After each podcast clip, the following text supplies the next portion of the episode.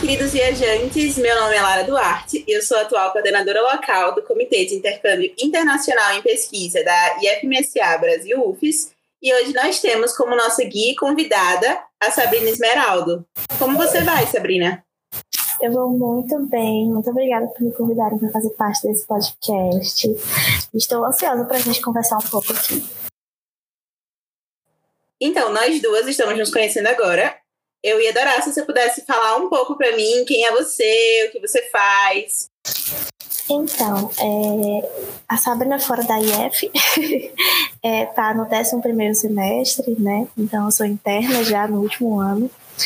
É, e dentro da IF, eu sou a atual diretora nacional de intercâmbios internacionais de pesquisa para Incumbents, a famosa NORI-IN. E é isso, assim, basicamente o que eu faço da vida hoje é estudar, ser interna e fazer as coisas da IF. Mas você também tá quase lá, né? Tá chegando, 11 primeiro período, quase na linha de Sim, chegada. Dá pra sentir o cheirinho do carimbo já. então, me diga uma coisa. O que foi que te estimulou para você entrar na IF? O que foi que te, te puxou para a federação? Então, é, aqui na faculdade, eu sou da UFC Sobral. É, aqui na faculdade, a gente tem o costume de, na primeira semana de aula dos calouros, ter, assim, umas apresentações. E aí, na minha primeira, na minha primeira semana, teve uma apresentação da IFMSA Brasil. E eu achei, assim, completamente diferente de tudo que eu tinha visto. Porque, normalmente, a gente vê as ligas acadêmicas, aquela coisa bem é, academicista mesmo, né? E aí, quando entraram e começaram a falar sobre a IF, todos, todos os eixos abordados, e ainda mais, é, eu lembro como se fosse ontem, tipo, o Regis, que é former, né, do meu comitê, ele entrando na sala junto com o intercambista da República Tcheca. Tipo assim, um intercambista da República Tcheca em Sobral, no interior do Ceará. Uau! Então, eu achei muito incrível. assim, eu achei incrível, sabe? Essa interseção cultural e acabei acabou que assim eu fui conhecendo aos poucos né na prática e acabei me apaixonando e estou desde então. Eu vou admitir que eu estou com uma imagem fantástica de Sobral porque eu conversei com a Sara e ela também me vendeu uma ideia linda. Eu fiquei apaixonada. Todo mundo aí parece ser tão gente boa tão simpático tão solícito. É, é bem legal pessoas assim e. Amiga, você pode me fazer seu pin aqui, tranquilamente. Estou indo. Calma, calma, peraí. É, no meio dessa pandemia, vamos botar um pé para trás. E é interessante que eu tenho família no Ceará. Então, eu sou apaixonada pelo estado, sou apaixonada por tudo. Sou apaixonada pela castanha. Eu tenho, eu tenho realmente um, um problema com a castanha, já até falei aqui. É, não existe igual. Foi uma discussão que eu tive com o Lucas. Mas enfim, falando de exatamente isso de intercâmbio, o que foi que te trouxe para fazer o um intercâmbio pela IF? O que te atraiu? Então, é, desde que eu comecei a conhecer um pouco da IF, eu me apaixonei por tudo, né?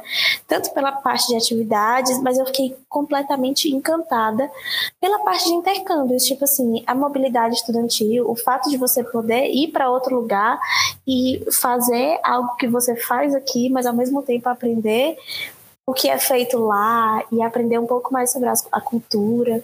E na parte de coordenadora local, porque antes de eu viajar, eu fui Léo e Lore, né?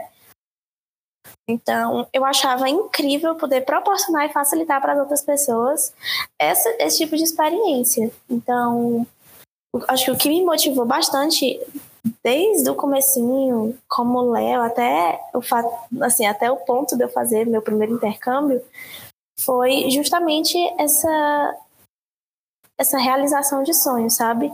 Poder ser esse, esse, essa ponte entre uma pessoa conhecida da minha faculdade e a realização de um sonho, uma oportunidade dessas.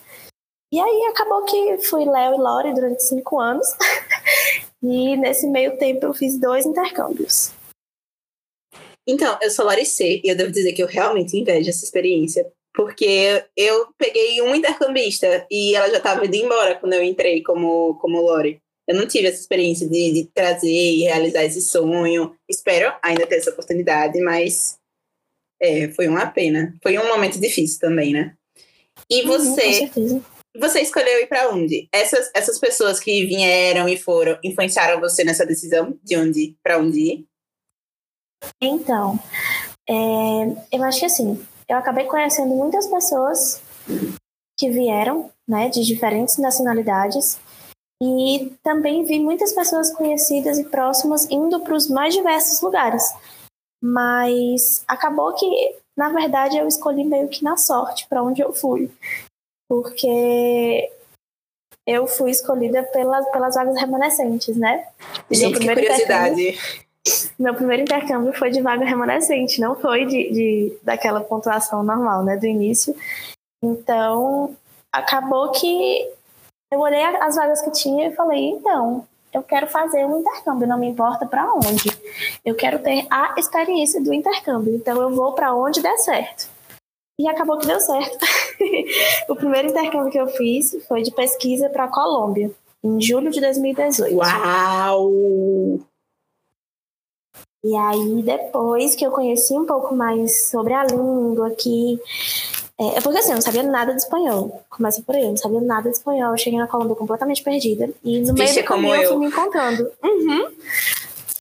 E aí eu me apaixonei pela língua. Então, quando eu fui me inscrever no período de intercâmbios direitinho, né, naquela pontuação e tal, no ano seguinte, eu pensei, não, agora eu quero ir para um país que seja é, hispanohablante, né? Tipo assim, um país que fale espanhol. Então, eu acabei escolhendo ir para a Espanha. Um assim, a minha primeira escolha foi realmente para a Espanha na pontuação e deu certo.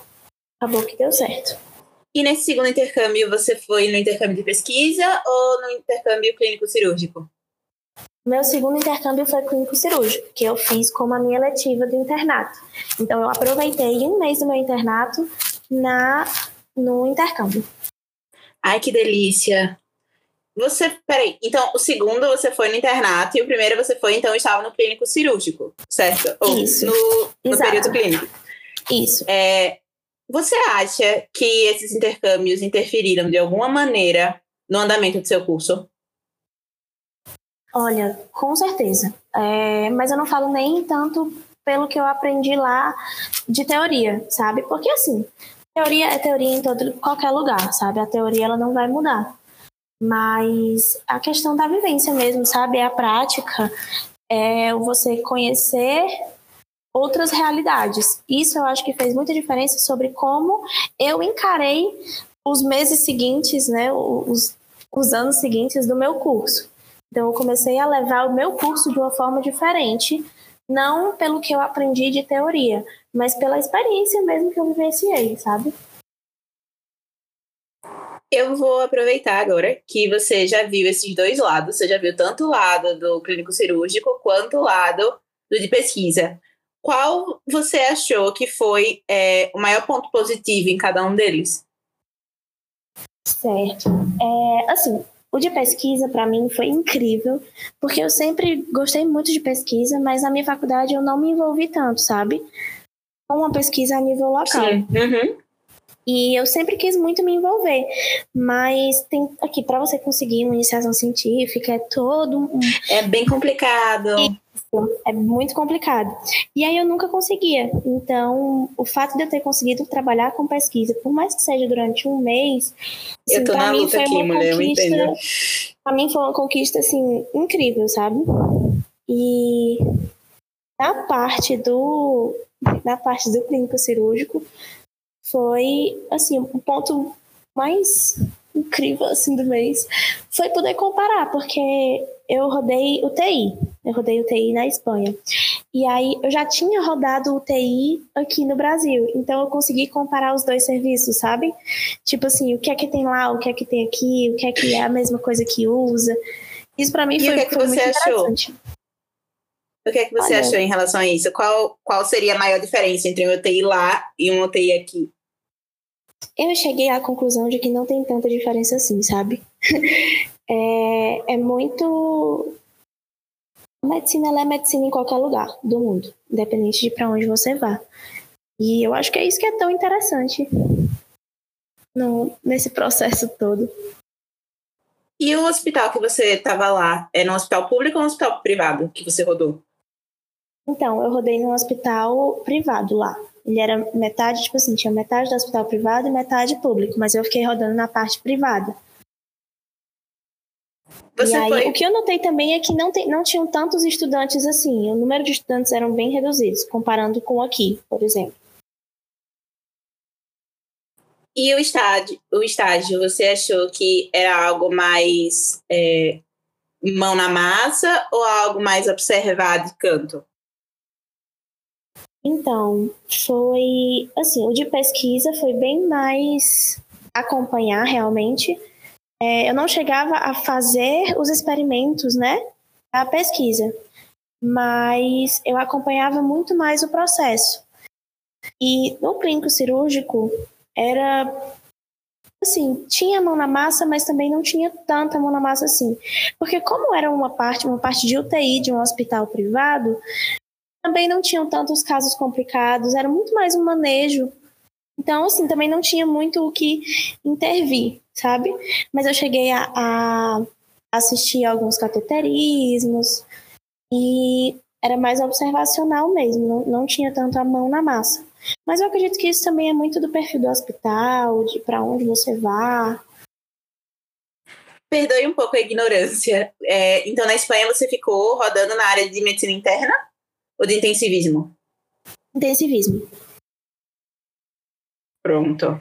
E como você achou que foi a recepção que você teve tanto na Colômbia quanto na Espanha? Certo. É, assim, foram intercâmbios muito diferentes para mim, porque na Colômbia eu estava na casa de um estudante de lá, né? Que é a mesma, o mesmo jeito que a gente faz aqui, de enviar alguém recebe alguém. E na Colômbia eu tava na casa dessa menina e assim, ela foi incrível para mim, ela foi maravilhosa. Ela foi super parceira. Sempre me ajudou em tudo que eu precisei, me deu todas as alimentações bem direitinho, é, me dava muitas sugestões, dicas, me levava para conhecer a cidade. E ao mesmo tempo também tinha Ai, outros intercambistas. Sim, foi incrível. Assim, pra você ter noção, eu recebi todas as alimentações. Era café da manhã, almoço e janta durante todos os dias. Caramba! Então tu imagina o quanto que eu economizei, né? Muito, bastante. Você ficou em que cidade lá? Eu fiquei em Armênia. É uma cidadezinha de, de, um, de um distrito assim chamado Quindil. E aí. Não, sim, assim, é uma cidadezinha pequena, sabe? é uma cidadezinha pequena, sabe? Tipo, não era uma cidade grande. E eu acho que é por isso que eu tenho tanta propriedade em falar que o legal do intercâmbio é o intercâmbio, não é a cidade que você vai, não precisa ir para um país mais disputado, não precisa ir para uma capital, porque o intercâmbio ele pode ser bom independente de onde você esteja. E na Espanha, como foi a recepção que você teve lá? Então, na Espanha já foi muito diferente porque eu fiquei em, um, em uma casa, né, um apartamento, com os outros intercambistas do mês. E aí a gente fazia muitas coisas entre a gente. Até mesmo porque muitos dos, dos estudantes de lá estavam em época de provas, então eles não conseguiam dar tanta assistência assim.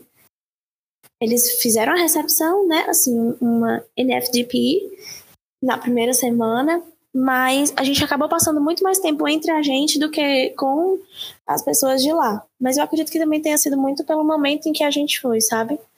Porque era momento é, de provas é, realmente. Tal, e aí... A gente, como intercambista, é importante a gente entender também que essas pessoas estão na universidade delas, estão tendo o cronograma delas, e é necessário, às vezes, até a Exato. gente ter um pouquinho de, de paciência, que não são, não é uma agência de viagens, eles não são guias turísticos. Ah, já sei. Você ficou quanto tempo nesses lugares? Passou um mês mesmo nos dois? Então, é, na Colômbia eu fui Fui uma semana antes para poder viajar um pouquinho, né? E aí, na, na Espanha, eu fui uma semana e meia, duas semanas antes. Que aí eu também viajei um pouquinho. Eu, vi, eu fui uma semana antes e voltei uma semana depois. Então eu passei cinco semanas na Colômbia e seis semanas na Espanha. Deixa eu fazer uma pergunta. Você sentiu em algum momento algum tipo de preconceito por ser brasileira?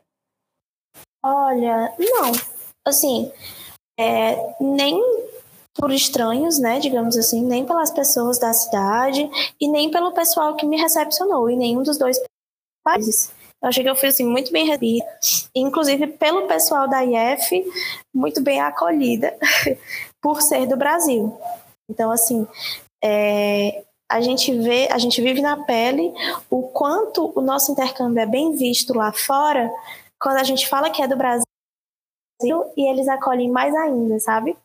É, é gostoso, sabe? Essa, essa receptividade. Tá, tá toda uma mudança no intercâmbio, na, na minha opinião. Só que eu também nunca fui. Hum, com certeza. Eu quero ir. Hum, com certeza. Mas. Não, com certeza, com certeza.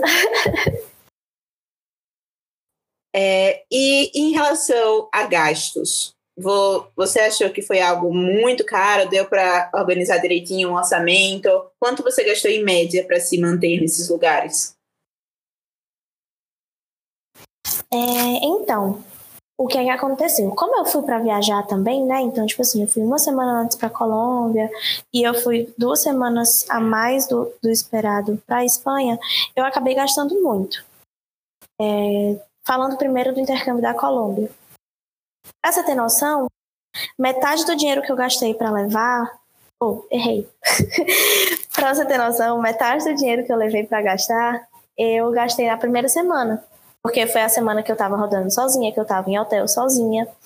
E como eu te falei, a, a minha host, ela acabou me dando todas as refeições em, todos os dias. Então eu economizei muito. Eu voltei com mais da metade do dinheiro que eu tinha planejado gastar nesse mês. Então, assim, eu tinha levado mil dólares com a, com a intenção de gastar 500 numa semana e 500 no resto do mês. E acabou que eu gastei, tipo assim, 500 numa semana e 150 no resto do mês. Sabe? Então, assim, eu voltei com um bom dinheiro. Caraca. Sim. Muito. e, assim, eu viajei muito, sabe? Na, na, nessa primeira semana eu viajei bastante. Então, assim, se eu tivesse escolhido viajar com bem menos, eu poderia facilmente facilmente mesmo. É mais porque, assim, como eu já ia fazer essa viagem, eu preferi gastar um pouco mais e conhecer mais ao redor. Mas você, você consegue fazer a sua viagem de acordo com o seu orçamento. Se você tem um orçamento mais folgado, você consegue viajar mais. Se você está com um orçamento mais apertado, você pode viajar só para cidades perto, sabe? E na Espanha, aí foi que eu gastei mesmo. Porque eu acabei indo para vários outros países. Euro, né? além de ser em euro, né? Eu fui para Itália, eu fui para Portugal, eu fui para Holanda, eu fui para o Reino Unido. Então, assim, tudo isso foi encarecendo cada vez mais a minha viagem. Mas um ponto positivo da Espanha é que eles me deram um, um valor em dinheiro. Então, assim, por mais que eu não tivesse um host que me desse alimentação, eles me deram 90 euros para me alimentar durante o, o, mês. Então, apesar de ser assim, 90 euros, se você for ver 30 dias, é 3 euros por dia. Mas já é uma, um, uma ajuda, sabe? Já é uma ajuda, com certeza. E dependendo do lugar que você vá, eles dão até mais ou menos. Isso é algo muito relativo, sabe? Do lugar que você vai. Se você pudesse escolher outro lugar no mundo para fazer um intercâmbio pela IF, você escolheria qual? Hum, é... Pensando alto, não pense em pontuação, não pense em nada disso. Hum, assim, como eu já tive a minha experiência em América do Sul e como eu já tive a minha experiência na Europa, eu acho que o meu próximo intercâmbio seria para o Egito.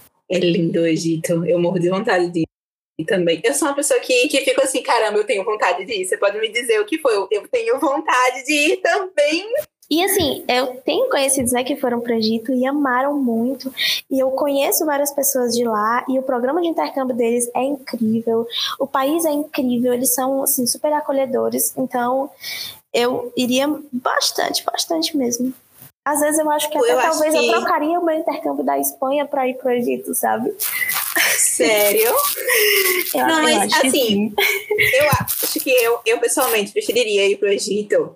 Não só por causa da língua, porque eu sou você antes da Colômbia. Eu não entendo muito de espanhol e eu tenho grande dificuldade em, em processar Uhum. Quando, quando eu passo muito tempo ouvindo qualquer pessoa falando espanhol, a música em espanhol, eu juro, eu fico com dor de cabeça.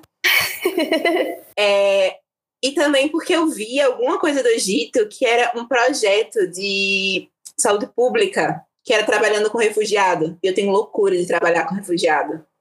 Sério, é um sonho. Sério, eles, assim, eles têm, eles e... têm, têm vários programas incríveis, sério. Então, vai para Egito, pode ir. Assim, vai pro Egito, um facinho. é, eu tenho uma dúvida. Quando a gente tava falando do seu primeiro intercâmbio, eu até referenciei já isso sobre a questão do, da língua. É, você sentiu que sem saber falar espanhol, falando português, falando inglês, você conseguiu pegar bem o que estava acontecendo nos intercâmbios?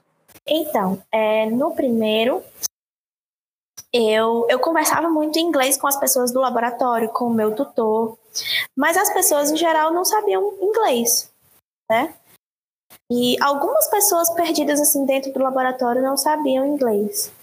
Mas de início eu não entendia nada, até que eu aprendi a palavrinha mágica despacio, que quer dizer devagar. E aí depois que eu aprendi essa palavrinha, tudo que eu não entendia, eu falava despacio, por favor. E aí a pessoa repetia devagarzinho e eu conseguia entender o básico do que ela estava falando.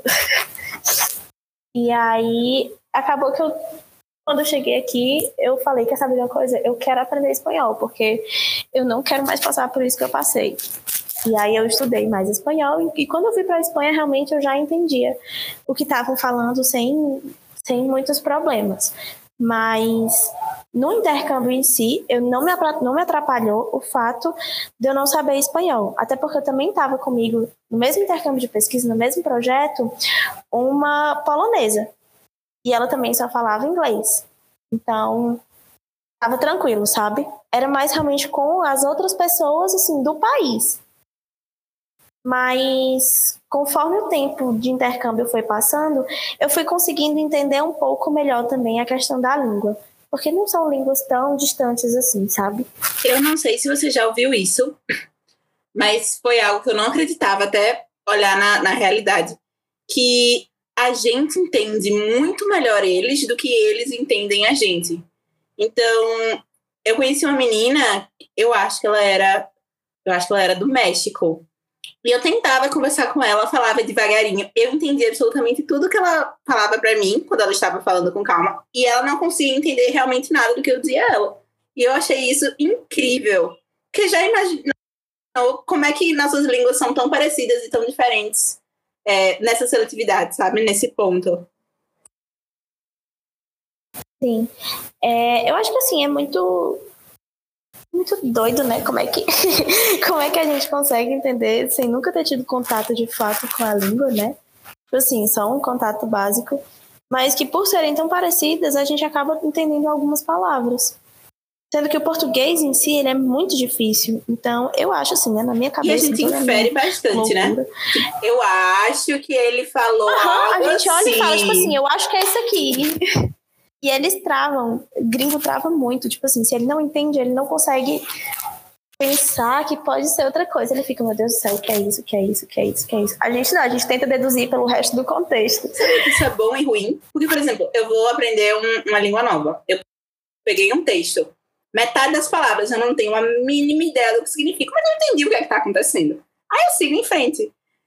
Só que aí, mas assim, o que é acontece? É Muitas sabe? vezes eu deixo é, de aprender. É importante. Eu deixo de aprender algumas palavras. Eu vejo alguns colegas meus que vão, e essa palavra? E essa? Tu, você sabe o que significa, tu não tem a mínima ideia. E por que você não perguntou? Eu entendi o que estava uhum. acontecendo uhum. mesmo.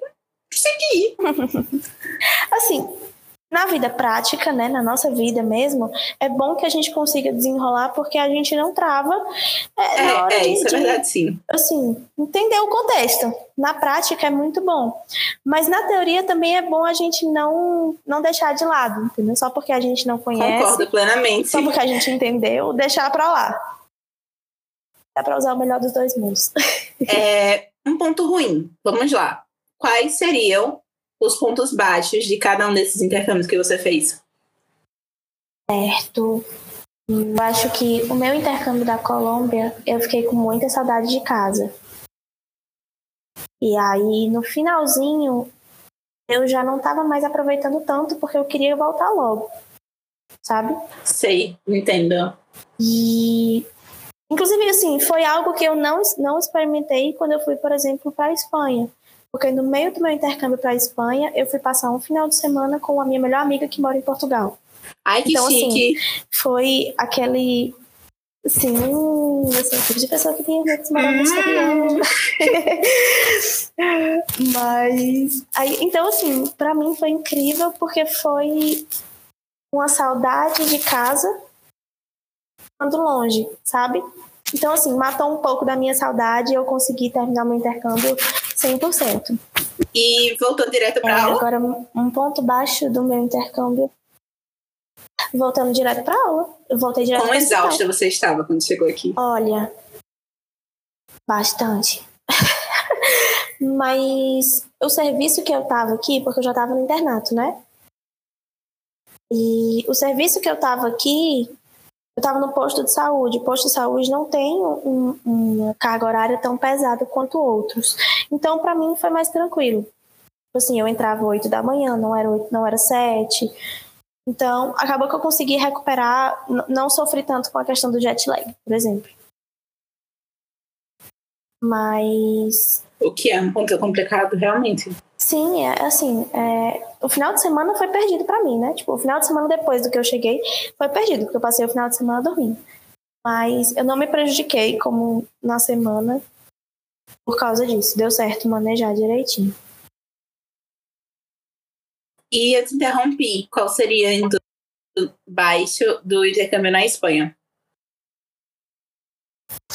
É, o ponto baixo do meu intercâmbio na Espanha, eu acho que foi um pouco isso do que a gente já conversou sobre eu ter ido justamente no momento em que eles estavam nas provas.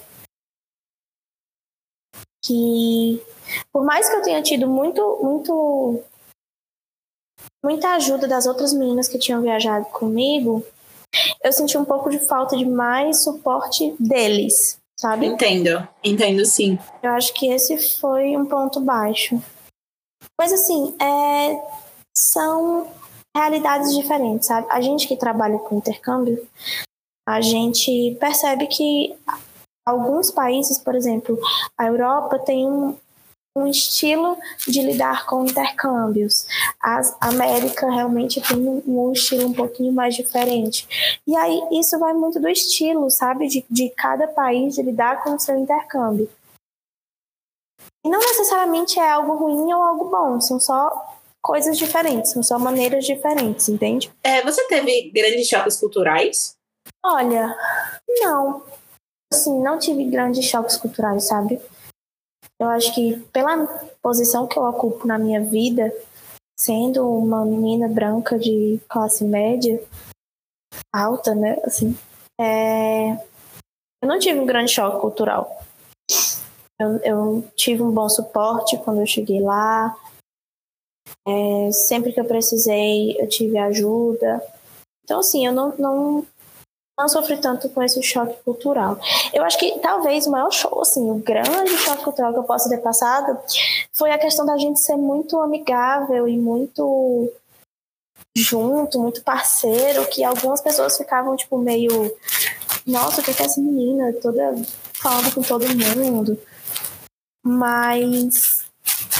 Tipo assim, isso. Eu não, não acho que eu tenha sofrido preconceito por ter por ser brasileira e nem acho que isso tenha me prejudicado em nenhum momento. Isso de quem é essa menina que tá falando com todo mundo. É, eu conheci um estrangeiro que ficou muito revoltado, olhando pra namorada dele. Você não vai fazer nada que eu abracei ele, sabe? Então ele olhou para mim como se eu fosse uma louca. Uhum. Pois é, tipo assim, a gente é muito mais caloroso, sabe? Assim, a gente é corpo a corpo, é dois beijinhos, é abraço, pega na mão, o tempo inteiro. E para eles é muito estranho isso. Eles ficam tipo, meu Deus do céu, o que é esse contato físico todo? Sendo que pra gente é algo o que está normal. É. Sendo que pra gente é algo normal. Tipo, do mesmo jeito que eu falo com você, eu falo com qualquer outra pessoa. Sim, sim. E eu acho engraçado porque eu acho uma pessoa que eu tenho um certo. É, um espaço pessoal. Não, não se aproxime, ou não se aproxime muito de mim, ou não venha me tocar. Mas tem coisas que são normais. Uhum. Os dois beijinhos, o apertar de mão, um abraço, que são considerados normais pra gente. E não são considerados normais lá. Então, é algo interessante. Uhum. E, assim, são pequenas coisinhas que podem dar esse choque cultural, né? Tipo assim, é algo pra gente. Que a gente nunca imaginaria, a gente fica sem entender. Uhum. Exatamente isso. E aí, essa é a importância, tipo, do, do treinamento que a gente faz antes de sair aqui do Brasil, né? Ai, com certeza. Porque a gente consegue entender um pouco, porque em alguns países isso não é bem visto de jeito nenhum. Em alguns países a gente não pode fazer esse tipo de coisa. Não é só é estranho, mas tipo assim, não pode. É, é não é só gafe, é, é, realmente má educação. Uhum. Então, assim, por isso que é importante o, o, o, treinamento que a gente faz antes de sair daqui, pra gente também se situar um pouco para onde a gente está indo. Você tem alguma história que você queira contar? Algo que te marcou? Olha. Ai. Eu acho que assim. Os meus dois intercâmbios eles foram muito diferentes um do outro, sabe? E foi tudo muito especial para mim. Mas o que eu acho que aquece mais meu coraçãozinho quando eu falo sobre meus intercâmbios é quando eu falo que eu participei de um, de um projeto de pesquisa na Colômbia sobre toxoplasmose congênita. E o meu tutor era um dos doutores mais. Assim, o meu tutor ele ainda é, ele ainda tá vivo. Mas. E o meu tutor, ele é um dos mais renomados em toxoplasmose congênita da América Latina. Então. Caraca, que oportunidade incrível! Sim, assim, aquece meu coração 100%, sabe? Não é tipo assim, uma história doida do que eu vivi, mas é tipo assim, quando eu fico pensando, meu Deus do céu, eu tive uma, eu tive uma oportunidade incrível de estar perto de pessoas. Assim, eu conheci esse cara. Uhum, de tipo assim, e eu conheci esse cara, eu tava com ele todo dia, ele assinou a bandeira da Colômbia pra mim, disse que eu era incrível, que eu voltasse quando quisesse, quando eu voltasse pra Colômbia entrasse em contato. Então, tipo assim, você fica pensando, meu Deus do céu, quando na minha vida eu teria uma oportunidade dessas, sabe? Incrível. E o melhor ainda, não só você conhece, como ele sabe quem você é. Não é um conhecido assim do outro lado da rua, eu via ele Exato. todo dia. É tipo assim. Ele sabe, meu, fantástico. Exatamente Sem isso. palavras.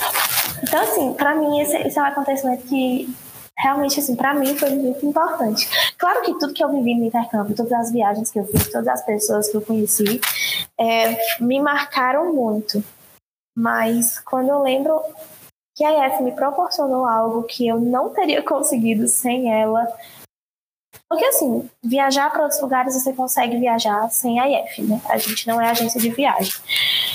Mas essa conexão de pessoas, de tutores, é, assim, é algo que não paga. Não, não, não tem como. Ai, ai. Enche o coraçãozinho mesmo, uhum. sério. Arrasou.